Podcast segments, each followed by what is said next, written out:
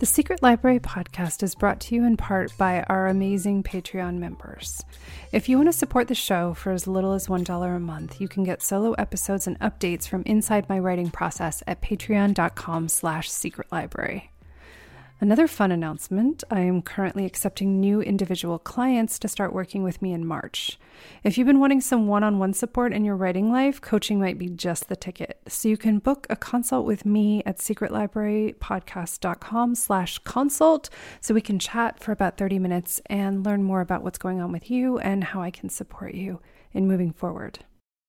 This is the Secret Library podcast, and my guest this week is Sarah Jane Stratford, who's the author of four novels, most recently Radio Girls and Red Letter Days, which is out this week. Sarah Jane grew up in Los Angeles with a deep love of theater and literature. After earning a bachelor's degree in history at U C Santa Cruz, she then obtained a master's degree in medieval history at the University of York in Britain, where she wrote a thesis about women in the manorial court system, which gave her a whole new appreciation for the modern era. Sarah Jane has written articles and essays for a range of publications, including The Guardian, The Boston Globe, The Los Angeles Review of Books, Marie Claire, Bitch, Slate, Salon, Guernica, Bustle, and Bomb. She was recently awarded a Tier one highly talented visa by the Arts Council in Britain, granting her leave to live and write in the U K for five years. She currently lives in London. So I was very excited to see that there was another book coming out from Sarah Jane because I enjoyed Radio Girls so much, so I snatched at the opportunity to get Red Letter Days early and to chat with her because her books are so historically focused in terms of era and situation, and the entire plot basically hinges on historical eras. So what does that do to your revision process? Also, I wanted to talk to someone who was actually trained as a historian as to how that informed the revision process, and still ended up with a highly readable book. Both of these books are really fun to read, yet you feel really immersed in the historical setting. So I was very happy that Sarah Jane wanted to come on. So we'll be talking about history, how history impacts your revision process, and a whole lot more in this episode. I really hope you enjoy it. You can get notes, links, and more information from this episode and sign up for Footnotes, weekly letters about writing, to your inbox at secret library podcast dot com. Now, let's get on with the show. Hey, Sarah Jane, thank you so much for coming on. Well, thank you so much for having me. So, as we're talking about revision this season, I particularly was happy to talk to you because you have such um, a historical and complex backdrop to your book, Red Letter Days. So I wanted to make sure that we talked to someone who had to do a lot of historical research and was also doing something fairly complicated, which is that you have characters that are based on historical figures, but you've diverged a bit in order to get on with writing a novel. So I'm interested mm-hmm. in how you made that decision and how you struck that balance between really capturing the essence of the historical time, which you did, and then also still having characters um, that feel alive to you as the writer. It's funny because I don't actually remember making a conscious decision. It was more as as I was working, as I was developing the characters. And of course, I had done research into uh, the real characters' lives. And it, it just started to feel um, a little stifling, whereas in my in my previous book, Radio Girls, I tried very hard to adhere to, you know, all As, as many facts of the real characters' lives as possible. And and that worked very well for that novel. But for this one, because thematically it was going in a slightly different direction, I just I needed the freedom to step away from the real, in this case, Hannah Weinstein's life, and fictionalize her. Um, just so that I could do more with her emotionally. As someone who, you know, had two degrees in history, I'm you know, very, uh, very persnickety about uh, historical accuracy. You know, so I there's a part of me that says, "Wow, that's lazy," but in fact, it was just something that felt so natural, and ultimately made her more real for me. as I continued to develop her on the page. I think it's such a nice solution, because usually what I've seen is that you either have a historical novel that really, really stays as close as possible to every single historical detail as you can, or you have, you know, completely fictionalized characters in a setting. And sometimes you'll have both, you know, working together in the same book, um, which I think works nicely. But I haven't, I haven't seen this kind of middle way, which is really exciting, because I've always felt, whenever I've wanted to get into a historical story and write it, that those were my only two options. I either had to really write the historical character like I was a historian, stick to every possible detail, or I had to make somebody else up completely differently. But this hybrid feels really satisfying, actually. It it it, it very much was. Well, it's funny because for Red Letter Days, I, I did something that really I've never done before, which is I I came to the story through the um, the historical incident of the blacklist, whereas previously it's always a character mm. who begins. So in the case of Radio Girls, it was that I was doing research and, you know, I just happened to be combing over like women in journalism in the nineteen twenties, as you do. And I came upon Hilda Matheson and said, oh my goodness, who who is she? And the more I read about her, the more I said, oh my goodness, who is she? And why don't I know about her? Why doesn't anybody know about her? So, you know, that's that was my window into developing that book. But in the case of Red Letter Days, I started thinking about the blacklist, and, you know, it's impossible, I think, to read history and not think, yes, but who isn't being talked about? And that's especially true when we think about women, because, you know, primarily women are written out of history, or at least it, it, this is not even deliberate. It's just they're not usually included. And so when we think about the Hollywood blacklist, but we think about the Hollywood ten. And of course, they were all men. But the blacklist went on for years, and um, quite a number of women were added to it and, you know, lost their livelihoods, much the same as the men, but they're, they're not really talked about. And I started thinking, well, who who were they and what happened to them? And that's when I started doing more research, and that's when I found Hannah and, you know, got got started really writing. But uh, initially I was thinking more about fictional characters, because I was thinking, well, what would happen to someone, especially if she weren't rich or famous, terribly successful, you know, a working writer, but, you know, not someone doing particularly brilliantly, and what would happen to her? Yeah, this was really the central pull through the story. Is I think that while Hannah is the backdrop, we really, we follow Phoebe, who's the mm-hmm. working writer from the beginning. We see Phoebe. Phoebe has a, a tricky life. She's in a lot of tricky situations that she has to balance.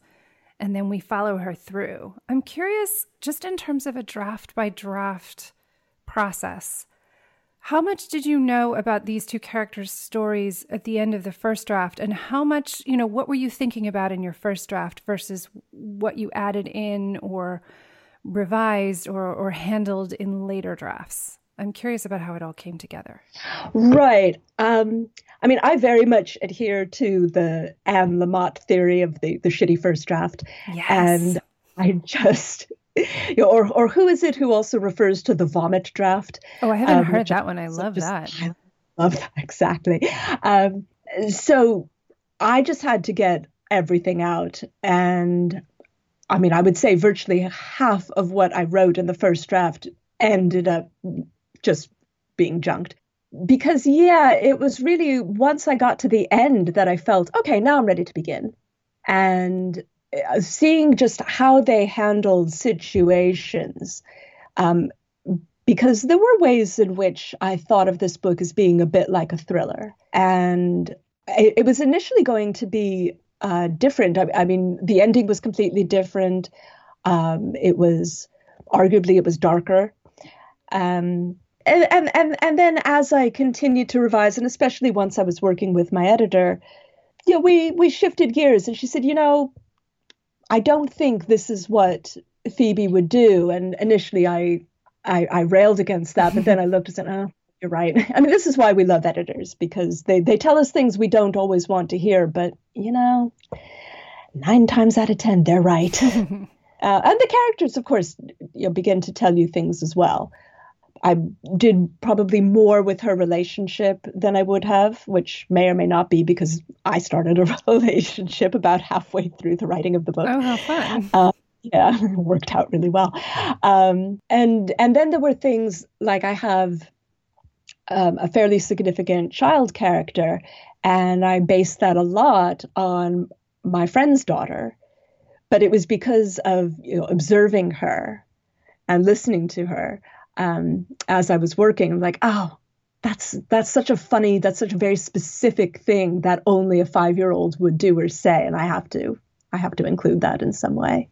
It's interesting how this happens, where, you know, there's an idea for a book, whether that's a situation like the Hollywood blacklist or a character, and then you get in and you, at least I do, you put everything into this first draft of, of all the things you can imagine. But then I think going into the second draft, there are these things like a friend's child or a circumstance that changes in your own life that it does manage to filter into the book. Did it change? Um, had you moved to England while writing this book, or were you writing it still living elsewhere? Uh, so that was another thing. Why it also took me much longer to write is because, yeah, I was about a third of the way through when I moved from, I, I was living in New York, and then I uh, went to L A for a few months. Uh, that's where my mother lives. And yes, then I moved to London about a third of the way through writing the book. And that will slow you up a lot more than you think it might. Oh, I know. I know this well.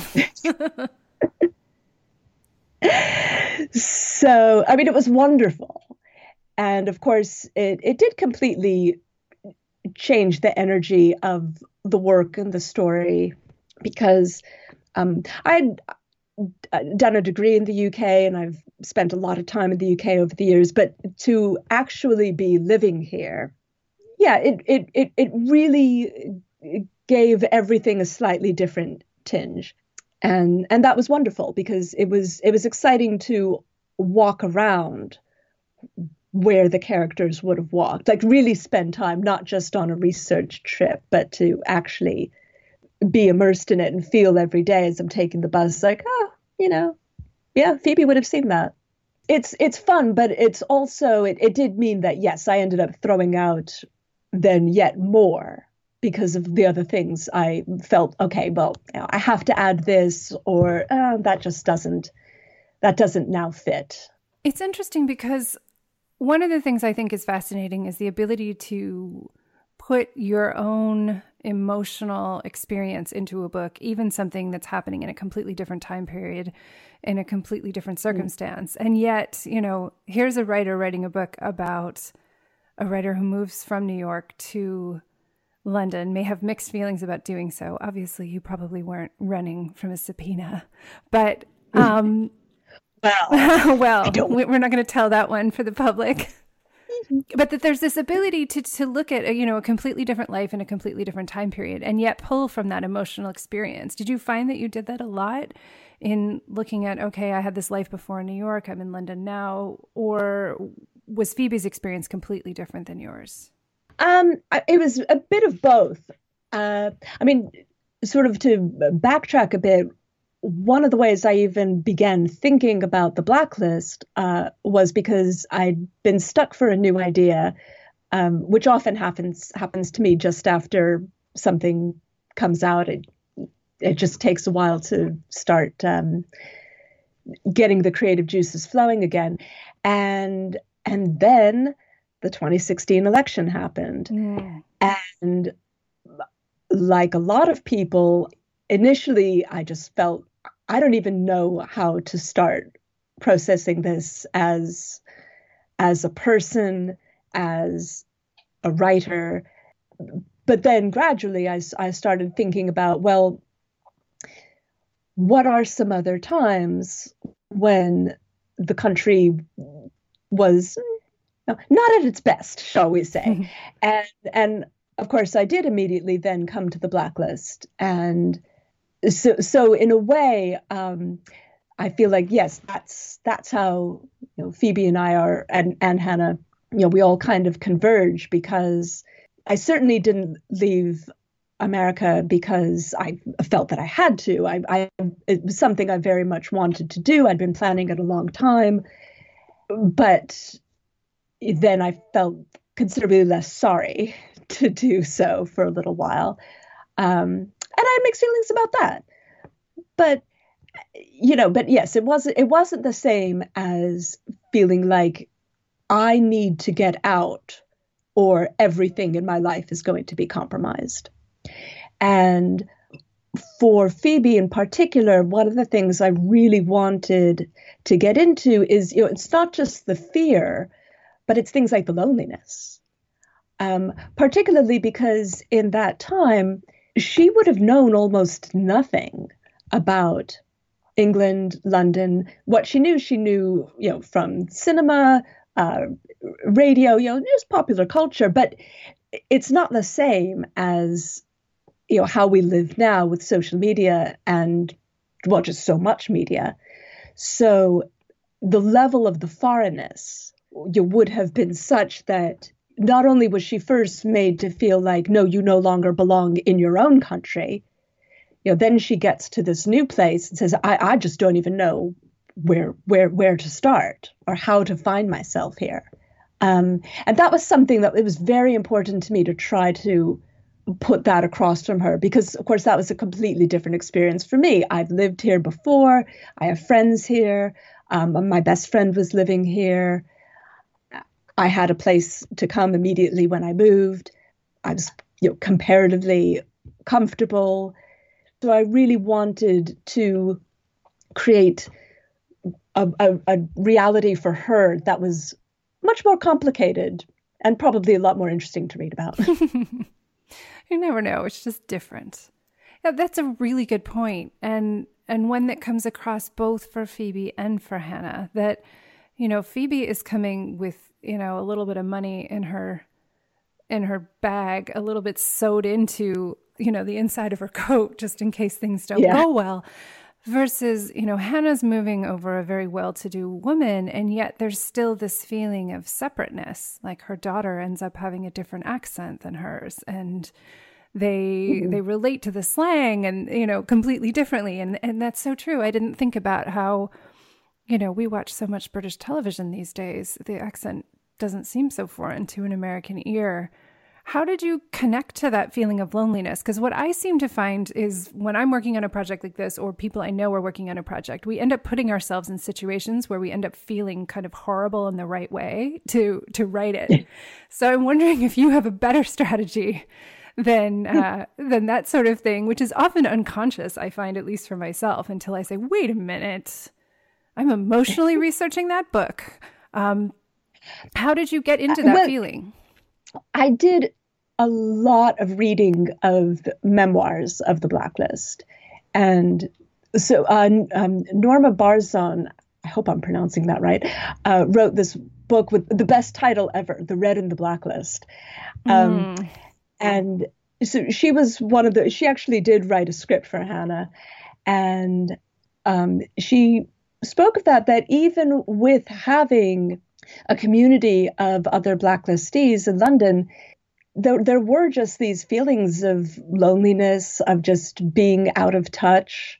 On the one hand, loving a lot of the life and feeling feeling good, feeling free. And yet at the same time, you know, just what you miss about home. Um, and because even though they ended up living in Europe a long time, it wasn't home. Um, you know, whereas, you know, for me, I actually feel much more at home here than in the States, and that's me.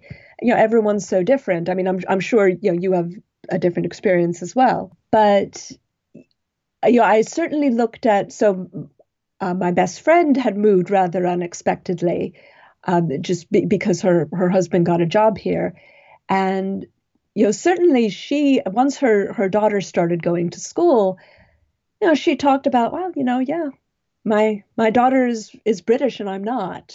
And, you know, it just, it, I, I just, you know, it's not bad. It's not good. It's, but it is different and it's not what she expected.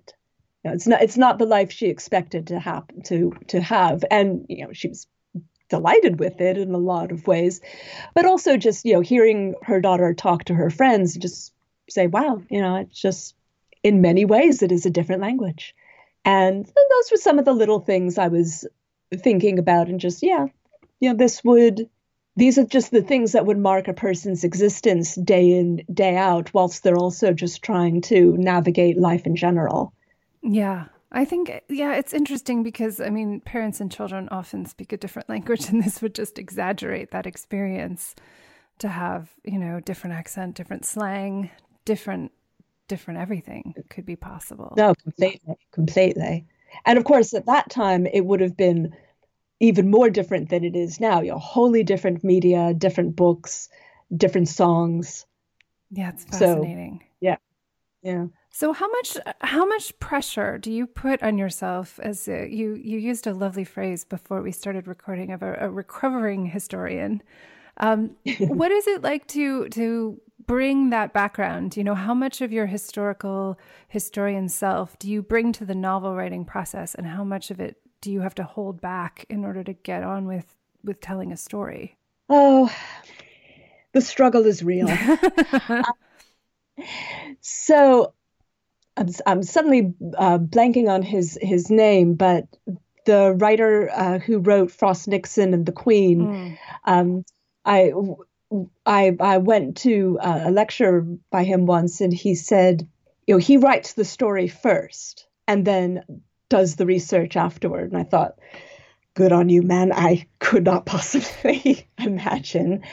Um, it's difficult because, of course, I yeah yes. As a recovering historian, I do like being as accurate as possible. Um, I don't want to overload people with detail. I, you know, I, I recognize there are some people who, who love, you know, like, oh, and you know, this dress was cut this way, and you know, and of course the the room would have had like this quality about the walls because of cigarette stains, you know, cigarette smoke staining or st- something like that. And there are other people who are just, oh, for heaven's sakes, just tell the bloody story already. um, you know, and I'm someone who likes both as a reader, but, but also, you know, I want, so I want to do two things. I want to, you know, set um, an emotional mood, but then with dealing with things like the politics of the blacklist and the reality of, um, all that went on with the House on American Activities Committee and and and people fleeing abroad um, or and coming back. Of course, it was you know, paramount that I get this as exact as I possibly could. And what became interesting, especially as I was reading so many memoirs, was discovering so many contradictions, which, of course, mm. is how historiography works. I mean, you know, this is why you can have you know, new discoveries about, uh, you know, say, the medieval era, you know, even though people have been uh, you know, writing medieval history since, what, the nineteenth century. Um, you know, it, it, it, it is because, you know, as you comb over records, you see contradictions, and so you have to in- begin to interpret things differently. So, you know, so like vis-a-vis Hannah, uh, I read in one one recollection of her that she started Sapphire Films, um, which is the production company that she had here in the U K, with a divorce settlement. Um, but then another source said, no, in fact, it was the Communist Party that you know gave her the money to set that up. Um, and and then you know, there was like something else that, oh, no, it became from this. Like, oh, OK. So even fairly recent history like that, yeah, you're going to have these contradictions. And, you know, look, at the end of the day, I am writing fiction. Um, you know, I, this is not for, thank heavens, it's not for a thesis. Those days are long gone. Uh, don't, don't miss that. Um, you know, that was where it became, okay, what feels the most right for the story I want to tell? And so I ended up going a slightly different direction altogether. And, you know, that, and, and ultimately that felt very effective. Um, but yes, you know, it's, it's, it's always this tricky balance with, you know, I do, I do still want to be a good historian and a good teller of history, because, you know, one of the reasons I'm so drawn to historical fiction is I feel like it does provide a prism, you know, through which we can see ourselves. Uh, and I have very mixed feelings. I mean, you know, part of me thinks, ooh, no, that's kind of fun. Mostly I'm just appalled when people are referring to the book as being so timely, uh, particularly as, you know, I started a couple of years ago and I sort of thought, oh, well, you know, hopefully things won't seem too bad. Like, no, no, they they really do. I mean, only just, uh, I think it was this morning or was it yesterday, I read in the news that um, New Yorkers were being denied the Global Entry program. And really? And like, wow, that this is is is just feeling more and more on point. You know, so as as uncomfortable as I am with that, insofar as, you know, me here in the present, it is, of course, my hope that anyone who reads this um, will be, you know, hopefully inspired, but also see, okay, well, you know, we have been here before. So what are some of the techniques we can use? What what what can we take from the past that we can then apply to the present? Oh, and also what can we hopefully do to prevent things from getting yet worse? You know, because yeah, yeah it is, we don't it's an amazing thing, really want it? to live in a society where citizens are being openly persecuted by the government. And of course, look, to a certain extent, obviously that's always existed. And, you know, I even recognize that the bulk of the people I write about um, are the more privileged people. Nonetheless, I'm I'm I am hopeful that there is, you know, not that I wrote it as a polemic, uh, that would be boring, but I I, I I I am hopeful that people might be able to take something from it that they that that. excuse me, that they can then apply uh, to our present circumstance. I think that's the most interesting part about history is looking at, you know, what has changed and, and what hasn't, and and what is sort of cyclical. What do we keep coming back to? And how can Absolutely. I don't know if we think about one of these movies where the same scene happens over and over again, and how can we how can we change it? I mean, we're in February, so we've got Groundhog Day to think about, you know, these situations where you have all these opportunities to to meet the same situation, and how can we do it better? I think that's one of the best lessons of history in many ways. Oh, absolutely. And th- there certainly is, you know, the point a lot of people make that, yeah, you know, most of the time we, we just do it differently. Not better, just differently. Okay, well, you know, thanks for playing. That's fun. Yeah, we get we get new stories out of it, and then we see what mm-hmm. happens. How much material was there about Hannah? I was really interested in the actual material you used to kind of get at her life, because from what I understand, Phoebe was sort of a composite of, of the people you thought were living then. So you wouldn't have been able to research Phoebe, just maybe people in her position. Mm-hmm. But in terms of Hannah, so correct me if I'm wrong there, but Uh, what was the process like researching Hannah specifically? Was it mainly memoirs by other people? Did she write material about her own life? What kind of source material she, were you drawing from? She did from? not. Um, I, I I first, yeah, so I first came across her in uh, I, one of the memoirs, um, I believe it was Norma Barzin, and she was talking about Yeah, there was this woman who started this television show and hired a lot of blacklisted writers. And so I started digging into that. And uh, that's when I found an article about The Adventures of Robin Hood. That was the show that Hannah started. And she had hired uh, Ring Lardner Junior, who is one of the Hollywood ten. And he... I don't know how well known he is today. Uh, in his day, he was hugely famous. He'd won an Oscar for uh, The Woman of the Year. Um, he wrote a number of other w- well-considered scripts. And he's he's rather famous um, for his testimony before um, the H U A C hearings, where they asked him to name names. And he said, well, I could answer the way you'd want, but I'd hate myself in the morning. And it's so just great. Such a wonderful line. So he was the chief writer for Robin Hood. And and of course, he wrote, I don't know how many scripts for her, but all under, under a different name. Uh, because, of course, everyone who wrote a script had to use a pseudonym. So there were a few people who wrote about her. And some people were very critical of her because they felt, you know, she didn't pay very well. You know, she only paid scale. And of course, a lot of these people, you know, serious professionals had been working for quite a bit more money for such a long time. And there were others who said, yes, but look at the tremendous risk she was taking. And, you know, she had to save money for potential legal fees. Um, you know, unfortunately, it, it never did come to that, but indeed, it very well could have. Um, so I, I was su- sort of surprised at how little I could find on her, you know, considering how important she was. Um, but funny enough, as as I started reading more and finding more, I sort of made the decision to stop. And instead, mm. because, because the Hannah that I was developing was taking such strong root in my head and in the work that I thought, okay, it's it's time to just let this Hannah be on the page. You know, particularly as I was finding more contradictory information, um, I I just didn't want to get confused, you know, because then I thought, and the character is not going to pop on the page then the way I want her to.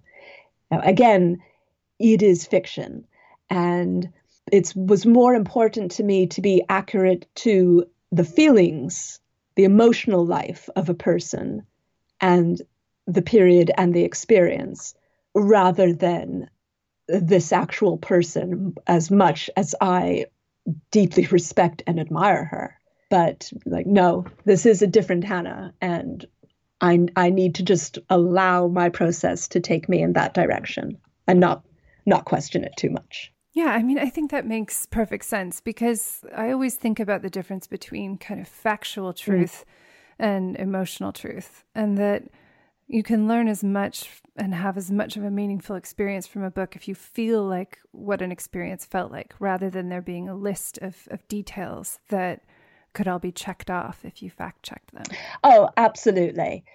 I, I mean, it's it's it's funny you say, because I often get emails from readers who say, "Oh, you know, I, I I loved your book. I couldn't put it down. But, you know, here on page two twenty-three in the third paragraph, you know, you you you made this mistake. This was actually an event that happened two years later." And I just think, all right, yeah, calm down. Now, in point right. of fact, I, I I appreciate those comments. I really do. Because, look, I appreciate people reading my work. And and I love that they love it enough to care. You know, in fact, they notice something amiss. Um, it's just that it's also so, so frustrating to think, oh, good heavens, how much research did I do? How much revision? I have a wonderful copy editor, and yet, you know, it just, it it just, that's when, you know, the so-called historian in me says, ah, oh, you just really whiffed it there. Oh, well. And, it's so frustrating, and then I just have to throw up my hands and say, well, you know, there's nothing I can do. Exactly. I think it's also like, what's the goal?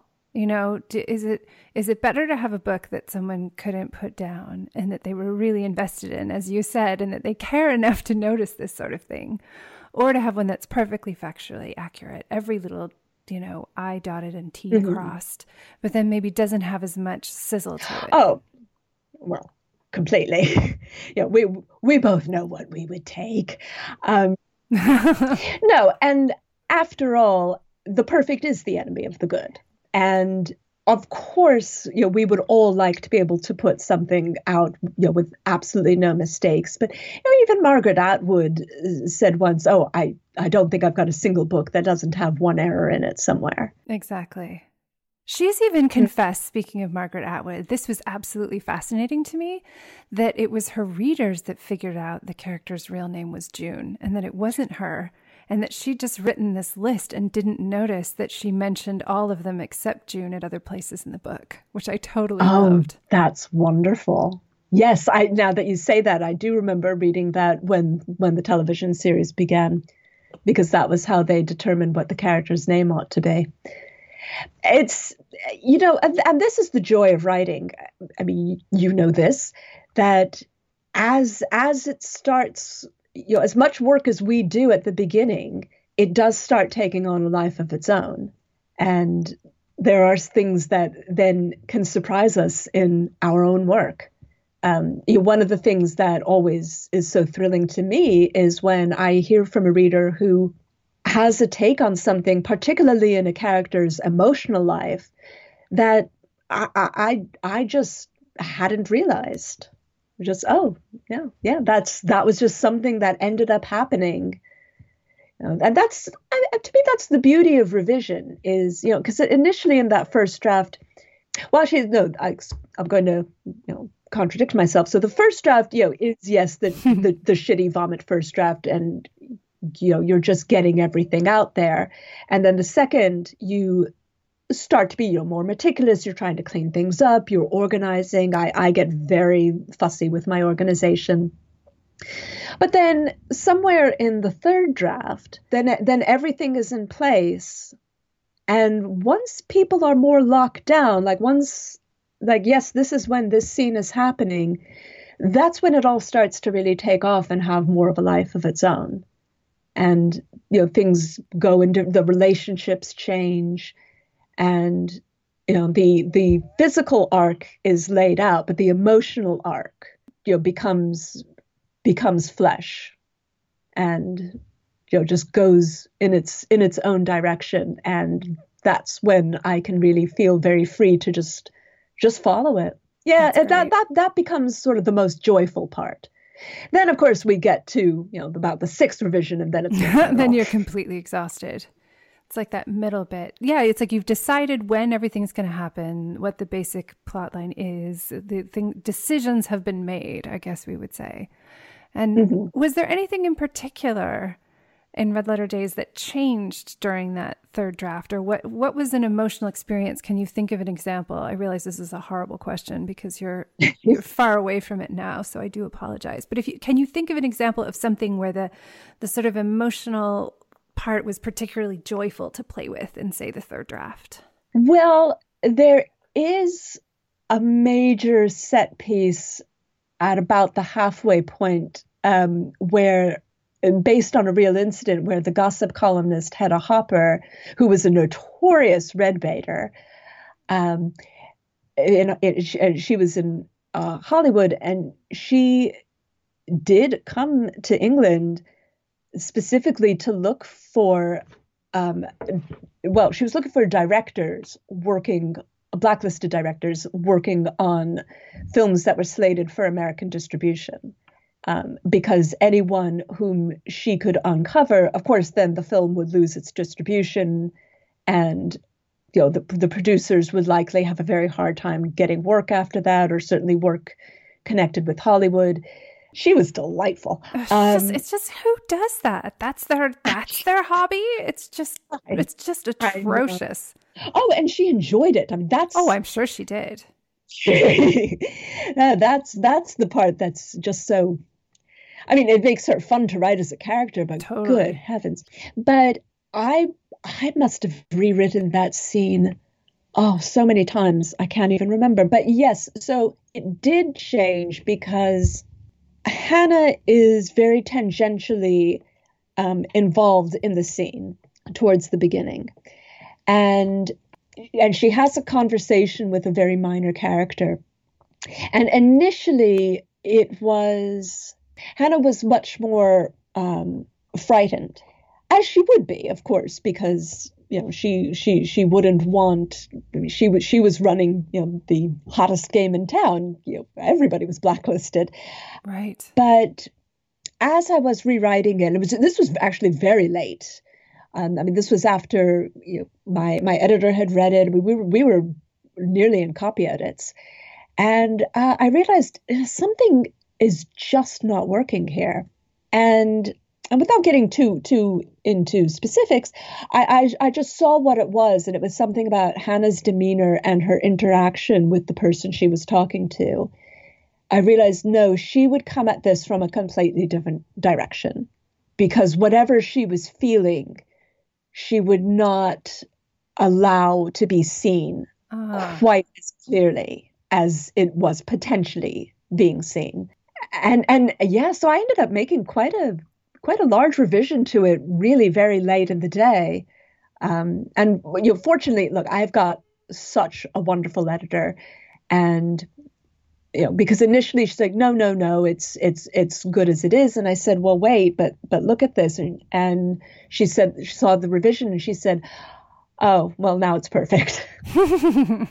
So yeah, you know, it's it it is just amazing the things you can realize quite late. And this was also after I had stepped away from it for a longer period of time. I mean, I'd been in this story for, you know, two and some years. And, you know, to finally sort of take a break from it. And I had done some traveling and I was in this lovely new relationship. And, you know, really for the first time getting to feel my life in London where I wasn't working all the time.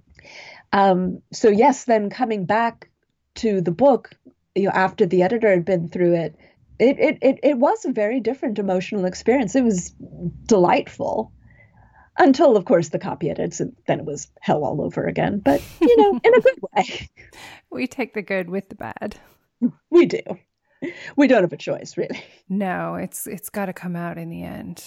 But indeed, that's really helpful to know. Um, it's been such a treat talking to you, and I enjoyed oh, this book great. As well as your first book so much. So really Thank lovely you. To talk about what happened behind the scenes to to make both of them happen. Thank you. It's this has just been wonderful. Thank you so much for listening to the Secret Library podcast. We hope you've enjoyed this week's show.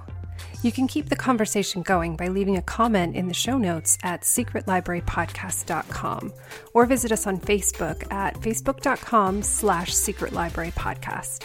You can also connect directly with me on Twitter or Instagram, where I'm Caro Donahue. That's at C A R O D O N A H U E. I look forward to chatting with you there. See you next week. Until then, happy writing.